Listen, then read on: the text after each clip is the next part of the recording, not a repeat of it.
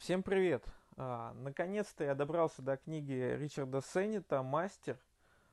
Продолжаю исследовать тему мастерства, одну из ключевых для меня, для всего этого проекта «Мастермайнд».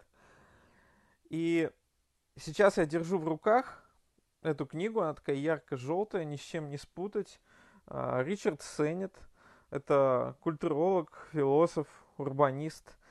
Человек очень разнообразного бэкграунда и тот самый мыслитель, который старается по-настоящему глубоко заглядывать в проблемы. Это, пожалуй, отличает его книгу более всего. Полгода назад я выкладывал книгу Мортона Хансена «Мастер своего дела». Она также препарирует тему мастерства, но, пожалуй, несколько по-другому. Да? Там фокус все-таки взят на бизнес, на том, какие можно подсмотреть примеры у компаний, у топ-менеджеров, у фаундеров. В общем, все то, что связано с миром бизнеса. Ричард Сеннет заходит и шире, и глубже. И начинает он с того, что, в общем, спровоцировало его на эти размышления о мастерстве. Он говорит о том, что Ханна Арендт была одним из его учителей. Ханна Арендт – философ, автор книги «Вита Актива» о деятельной жизни. Больше всего она, пожалуй, известна своей работой «Банальность зла», но в данном случае Сеннета интересует образ, который всплывает, в общем, и на страницах его книги, и у Ханны Арендт. Это мифологема, ящик Пандоры, да, образ Пандоры, который занимает существенное место во многих работах тех людей, которые стараются исследовать, а что дают нам технологии, и в частности, здесь есть переклички, и прям приводится отсылка к Хайдегеру, но, опять же, не случайно. Известно, что Ханна Арендт была возлюбленной Мартина Хайдегера. Хайдегер глубоко размышлял о технологиях. И также с самого начала всплывает фигура Роберта Оппенгеймера. Это руководитель проекта по созданию атомной бомбы, Манхэттенского проекта. Это человек, который цитировал в своих книгах индийского бога Кришну, «Я смерть, разрушитель миров». И не случайно, потому что когда человек научился мастерски, проникая в суть вещей, создавать такие сложные феномены, как атомная бомба, он, по сути, навсегда изменил реальность. И вот то, каким образом человек меняет реальность, и посвящена книга Ричарда Сеннета. Он говорит о том, что Ханна Арендт пишет о существовании двух людей. Animal laborans и Homo faber. Ну, animal — это вообще не люди, буквально это животные, которые, на взгляд Ханны Арендт, занимаются чем-то близким к тому, что делают сами животные. То есть воспроизводят некоторую алгоритмическую программу изо дня в день. И Ханна Арендт свои глобальные концепции противопоставляет им Homo faber, что означает человек как делатель. Человек как, слово творчество Ричард Сеннет сознательно избегает, но вот, в общем, это человек-творец. И это человек, который живет в максимальной осознанности. Но книга Сеннета посвящена как раз тому, что он называет непроявленной осознанностью, или еще лучше сознательность материи или материала. Он прямо посвятил одну главу в своей книге, где подробно разбирает о том, что такое материя, как работать с материалом. На примере кирпича, очень глубокая, достаточно продуманная концепция материальной сознательности, как он это говорит. И вот эта материальная сознательность — часть материальной культуры, которую он планировал посвятить еще две книги. То есть это трилогия и книга «Мастер» — это первая часть. И он говорит, что во всех трех томах речь пойдет об опасностях, таящихся в ящике Пандоры. Так вот, ящик Пандоры — это то, что вскрылось в тот момент, когда человек начал проникать в мир технологий и через них преобразовывать мир. И тезис Ричарда Сеннета заключается в том, что даже если человек занимается простым ремеслом, даже если он там, плотник, столяр, еще кто угодно, он не обязательно живет тотальной бессознательностью. Он является творцом по природе. Он говорит, что неважно, мастер, является ли мастер жрецом или мастером-воином. В любом случае, они приобщены к некоторому таинству. И в случае, когда мы имеем дело с мастерством, сама цель, главная цель мастера – это начать делать свою работу максимально хорошо. То есть так хорошо, насколько это возможно. И само вот это «хорошо» является ключевой ценностью. Он говорит, что мастер – это особое человеческое состояние увлеченности. И одной из задач этой книги является разобраться, каким образом люди увлекаются практическим, хотя и не всегда требующим применения инструментов дела. И очень интересные пассажи в начале книги, где он вводит еще важную для себя фигуру древнего бога-покровителя ремесленников Гефеста. И на примере Гефеста, который вопреки Пандоре, которая правит разрушением, Гефест — это покровитель мастерства, он несет мир и создает цивилизацию. И он говорит, что нужно смотреть глубоко на эти термины, используя разные языки, например, handwerk — это ручной труд в немецком языке, и далее он сравнивает это с словом «крафт». Ну, тоже, в общем, это английский и немецкий это родственные языки, но, тем не менее, в немецком значения более объемные. И если мы взглянем еще глубже в греческий язык, он говорит, что в гимне ремесленник именуется демиургос. Это сложное слово, состоящее из двух корней: демиус – общественный и «иргон» – труд, продуктивная работа.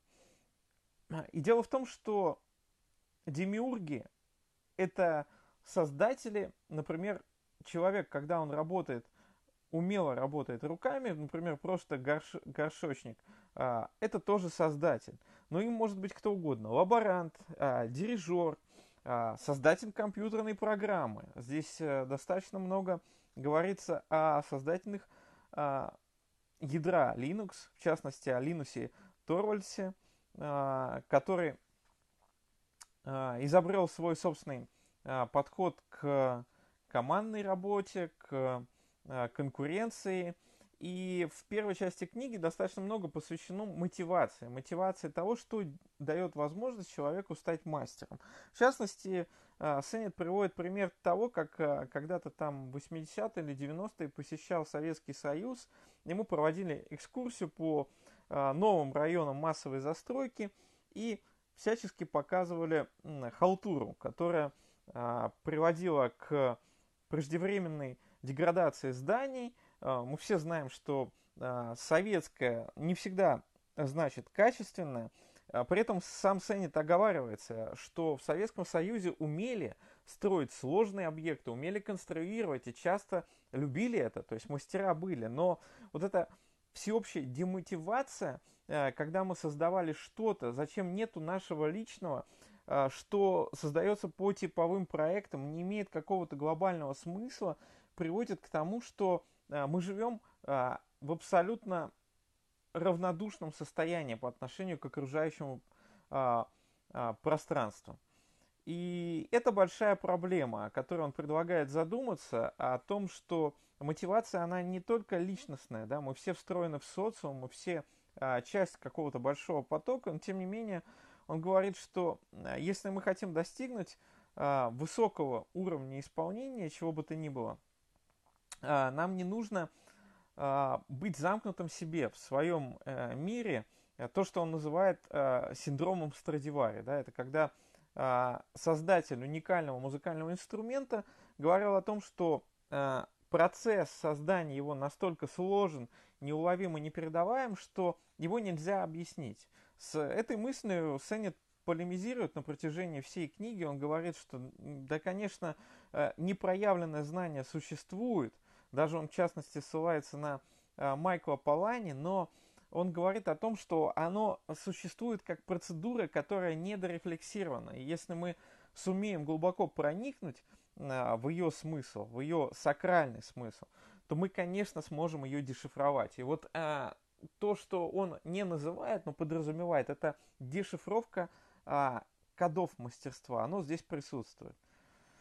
И вот, возвращаясь к этой мысли, он говорит, что древний идеал мастерства, запечатленный в гимне Гефесту, который он, кстати, цитирует, сочетал навык и жизнь в обществе. То есть навык – это когда мы раскрываем его благодаря постоянному ритмичному циклу решения проблемы, обнаружения новых, то есть циклы повторения, то когда мы говорим про мастерство, то оно всегда социально проявлено. Оно всегда существует в каком-то контексте, оно всегда существует в коммуникации с другими людьми. Ну и примеров тут огромное множество, и про средневековых ювелиров, и про мастеров, каменщиков. Это вот фактурой эта книга насыщена очень глубоко, и действительно можно найти то, что вдохновляет или вдохновит лично каждого читателя.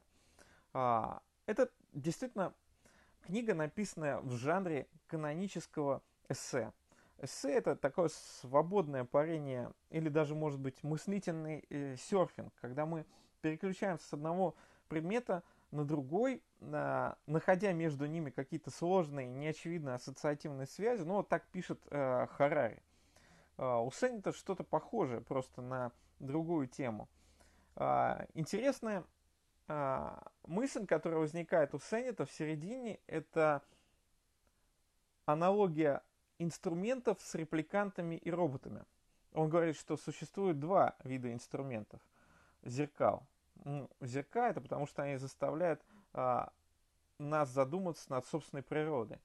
И репликанты, ну, действительно, из «Бегущего по лезвию» классического фильма и книги, они отражают нас, как он говорит, подражая.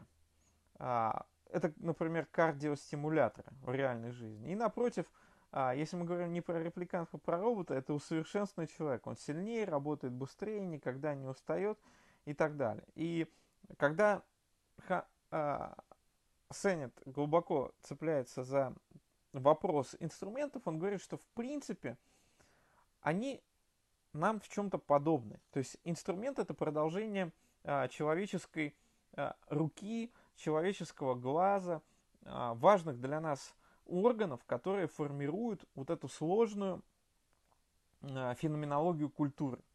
Про культуру вообще отдельно глубокие размышления, что, в общем, это самое объемное понятие, которому не дано ни в Британской империи, ни еще где-то однозначного экономического толкования. То есть культура — это то, на что постоянно существуют лишь заходы, лишь попытки это описать.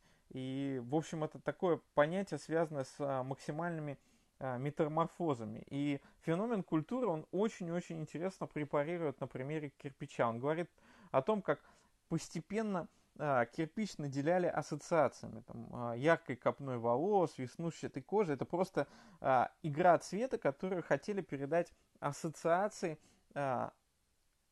материала. Ну, это один из способов, в общем, передать эту ассоциацию, просто зрительная ассоциация. Потом говорили там о том, что он может быть горячим, о том, что он может быть особо пористым и так далее. И в итоге вышли на то, чтобы сделать его совсем антропоподобным, в том смысле, что кирпич назвали честным. И вот это увлечение материала, связанное с увлечением и осмыслением культуры, осмыслением, что такое природа, привнесло в простой, в общем-то, строительный материал, то, что мы обычно говорим, кирпичики, это такие базовые элементы, из которых состоит, привнесло в него особую одухотворенность. И вот он говорит, что мастерство без этого, в принципе, не появляется и не возникает. И здесь есть пара таких моментов, которые мне показались особо интересными и важными. Первое – это то, что он называет прегензия. Или прегензия, ну, наверное, прегензия. Значит, это техническое обозначение для опережающих движений тела до получения сенсорных данных. Да? Ну, то есть, здесь не случайно у нас возникает что-то общее со словом прогноз. Это однокоренные слова. Это феномен, когда мы мысленно ухватываем суть, постигаем некоторую концепцию еще до того, как мы выполнили ряд операций. И прегензия играет особую роль в ментальном понимании, в физическом действии. Это, в общем, уравнивает и ментальность, и физическое проявление. Человек не ждет, когда у него будет вся информация, он предвосхищает смысл. И прегензия свидетельствует о бдительности, о вовлеченности в процесс. В общем, оказывается, что даже младенец на второй неделе жизни обладает этой прегензией. Он тянется за погремушкой. Хотя он еще ничего не понимает, что как устроено, он уже охватывает что-то через вот эти кончики пальцев. Вот это мастерство на кончике пальцев – это прегензия. Интересное очень понятие. И другое интересное, ну, буквально в связке с ним, он говорит про фокальное осознание. Фокальное осознание, это как раз он ссылается на философа Майкла Полани и приводит пример удара молотка по гвоздю. Когда мы бьем по гвоздю, мы ощущаем не отдачу рукоятки в ладонь, а удар головки молотка по гвоздю. Присутствует лишь дополнительное осознание, ощущение в ладони, которое сливается с фокальным осознанием, что я забивая гвоздь. То есть, когда мы поглощены неким занятием, мы целиком растворяемся в чем-то, утрачиваем самосознание даже телесно. Мы становимся той вещью, над которой работаем. Вот это очень важная оговорка для понимания всей концепции Сеннета. И, в общем, он говорит, что часто нам надо показывать что-то, а не рассказывать об этом. Что нам интересно пройти весь цикл обучения, и подчас нам для того, чтобы стать мастером, не нужно все разучивать при помощи теории, при помощи какого-то концепта. Нам иногда достаточно какой-то умелой метафоры, чтобы взяться за инструменты, и мы сможем начать действовать и вот этим фокальным осознанием проникать в самую суть. Здесь поможет нам и механизм прегензии. И у нас происходит некоторый интуитивный прыжок, как он говорит. Это нечто неожиданное, непредвиденное. То, что разум расширяет границы, когда наталкивается на это неожиданное. И воображение, как он пишет, происходит с нами. Ссылаясь, кстати, на философа Юма. Интуитивный прыжок – важное понятие для осознание природы и феномена мастерства, которое у него на страницах возникает раз за разом. Дальше, в общем, он предлагает нам пережить вот это собственно интуитивный прыжок, переходя из сферы в сферу. И здесь важный момент – это так называемый технологический перенос. Технологический перенос, когда мы начинаем осмыслять одно через другое. В общем, он говорит, что классическая логика порождает силлогизмы вроде знаменитого «все люди смертны». Сократ человек, значит Сократ смертен. Ну, это, в общем, понятно, известное дидактическое рассуждение. Он продолжает, что на смену дедукции приходит индукция, которая накапливает массу схожих примеров, отвергая те, что не укладываются и так далее. Мы переходим к общему. Но есть еще что-то третье. По сути, интуитивным прыжком он называет абдукцию. Он не вписывается в схему дедуктивного силлогического мышления. Он говорит о некотором большем, когда нам нужно преодолеть, как он выражается, сопротивление и неоднозначность. И вот здесь очень интересная часть книги, третья часть, где он начинает наконец говорить как урбанист, из позиции урбаниста. И начинает он с цитаты, ну такой достаточно классической, мастеров дзен, про то, что не стремись попасть в цель. Когда ты натянул тетиву лука, Этот завет мастера дзена озадачивает. Потому что, ну а что значит не попасть, если это цель нашей работы? Он говорит, вот давай абдукция, давай зайдем сбоку. И если применить это наставление мастера дзен к градостроительству, он начинает говорить, что в 20 веке городское планирование в основном опирается на принцип «снесите все, что можете, разровняйте площадку и стройте с нуля». Но это не совсем корректно и не совсем правильно. И мастеру нужно научиться работать с сопротивлением по-другому. Да? То есть городская среда нашим намерением, да, пускай самым благостным, она начинает сопротивляться.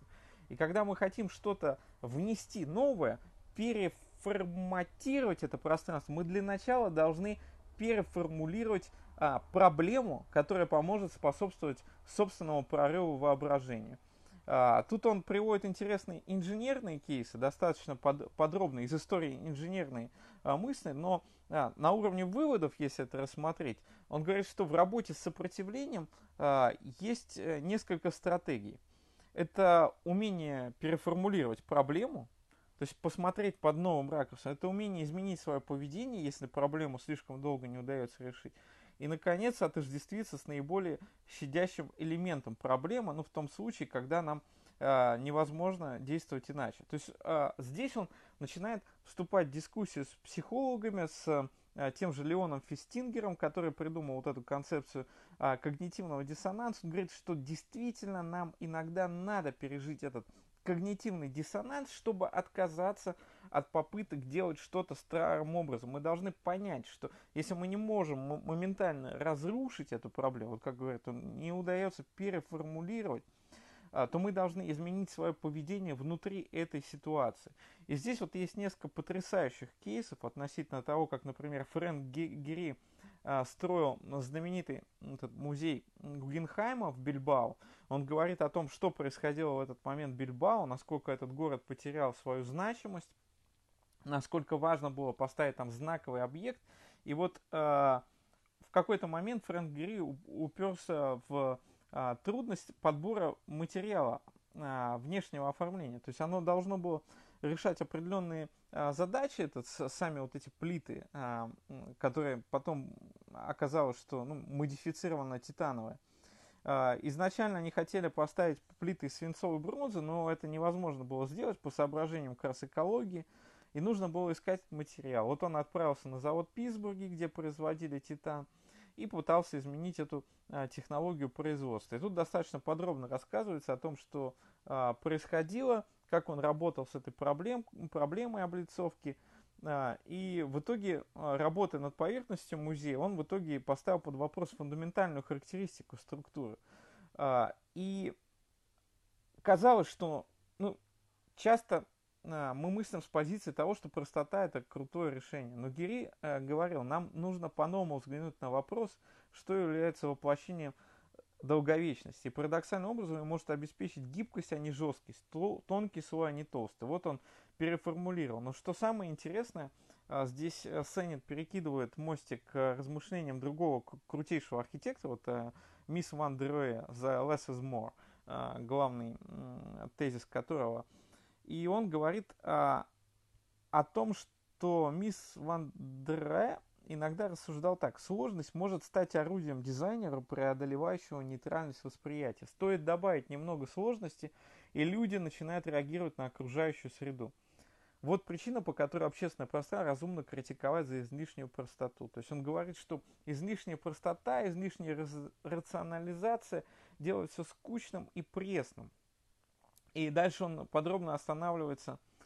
Вот еще момент важный. Мы можем столкнуться с сопротивлением, а можем сами его создать. В обоих случаях нам понадобится устойчивость к фрустрации и работа с воображением. И дальше он рассказывает о интересном столкновении взглядов, Ле Корбюзье и Ван Эйка. И вот этот Ван Эйк, как он говорит, великий оппонент в роли градостроителя, а не архитектора отдельных зданий, он говорит, что нам нужно обнаруживать и создавать эту сложность. И тут интересный очень переход мысли на экосистему. Он говорит, что нам нужно создавать в городе места сопротивления. У экосистемы, в отличие от других систем, нету жестких границ. Это границы мембраны, или, как он говорит, эктоны. Чем отличие мембраны? Это то, что через нее может проникнуть вещество, диффузия происходит. То есть она не абсолютно герметична. Она сохраняет различия, то есть эктон как клеточная мембрана препятствует смешению с внешней средой, но при этом она проницаема. Это активная краевая зона. И вот дальше он на примере урбанистики, на примере как раз Гарлема и других районов рассказывает о том, как работать с этой эктоном мембраной, краевую зону, где происходит обмен, а не только разделение. Что стены в городе — это давно уже не стены. И даже то, что символически выполняет роль стен, это тоже не стены. И что если мы хотим создать новое общественное пространство, мы должны строить его на границе этой мембраны, на мембране как раз, на эктоне, нащупав эту границу. И мы должны предвосхищать неоднозначность, как он говорит, создавая край. Мы должны совершать такие поступки, разрабатывая стратегию, которые будут неоднозначны, которые позволят возникать в городе флуктуации, сложности, вот эти краевые зоны. Очень интересный пример он приводит. В общем, лучше читать, но суть в том, что у Ле Корбюзье был очень сильный оппонент, который, пожалуй, сейчас даже звучит более актуально, поскольку импровизация – это такой важный навык мастера. Ну и, наконец, в третьей части я выложу отдельно отрывок, ее Стрелка опубликовала, где он подробно затронул этот феномен Страдивари, где он говорит о том, что, конечно, это знание можно передать следующему поколению, можно его формализовать через определенный набор действий, и что существуют два типа экспертизы: социально ориентированные и антисоциальные. И вот социально ориентированный мастер, способный к прегензии, которую вот мы обсудили, его отличает умение представлять себе другого человека как цельную личность, развивающуюся во времени. Это один из характерных признаков именно включенного в социум эксперта. И слишком многие эксперты воображают, что попали в ловушку Страдивари. Синдром Страдивари. Будто твои личные экспертные знания нельзя выразить словами. В реальности, конечно, можно. И социально ориентированные эксперты не создают свои сообщества с целью самозащиты или из идеологических побуждений. Они создают сообщества, ну вот эти экспертные сообщества, платформы, для того, чтобы передавать этот опыт, делиться им, чтобы он тоже не был в замкнутых границах и передавался через тонкие стенки мембраны. И вот самый интересный кейс, о котором я сказал, что выложу, это история двух домов, которые построили. Один построил великий философ Людвиг Витгенштейн, оказывается, он с 27 по 29 год 20 века, соответственно, спроектировал, построил для своей сестры дом на Венской улице. И другой — это тот архитектор Адольф Лоос, который его вдохновлял.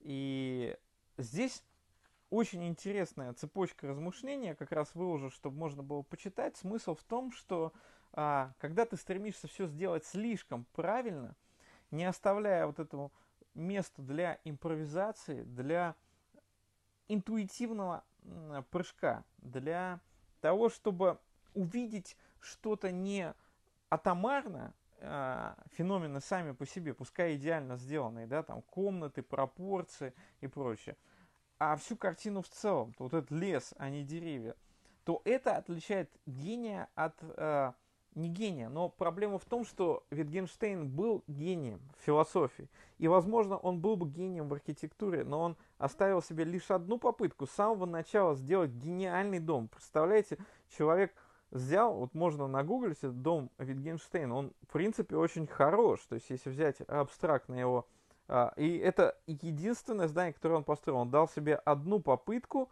и после этого у него не получилось, и он сказал: все, с меня хватит. И он приводит как антитезу Лооса, который пришел к тому, что он стал настоящим мастером, потому что он пробовал и пробовал, потому что для него архитектура была как раз на кончиках пальцев, потому что у него было много попыток, и вот то, что сегодня особенно актуально обсуждается, это культура провала, да, чтобы стать лучше, чтобы попасть в некоторое будущее, это часто непредсказуемое абсолютно будущее,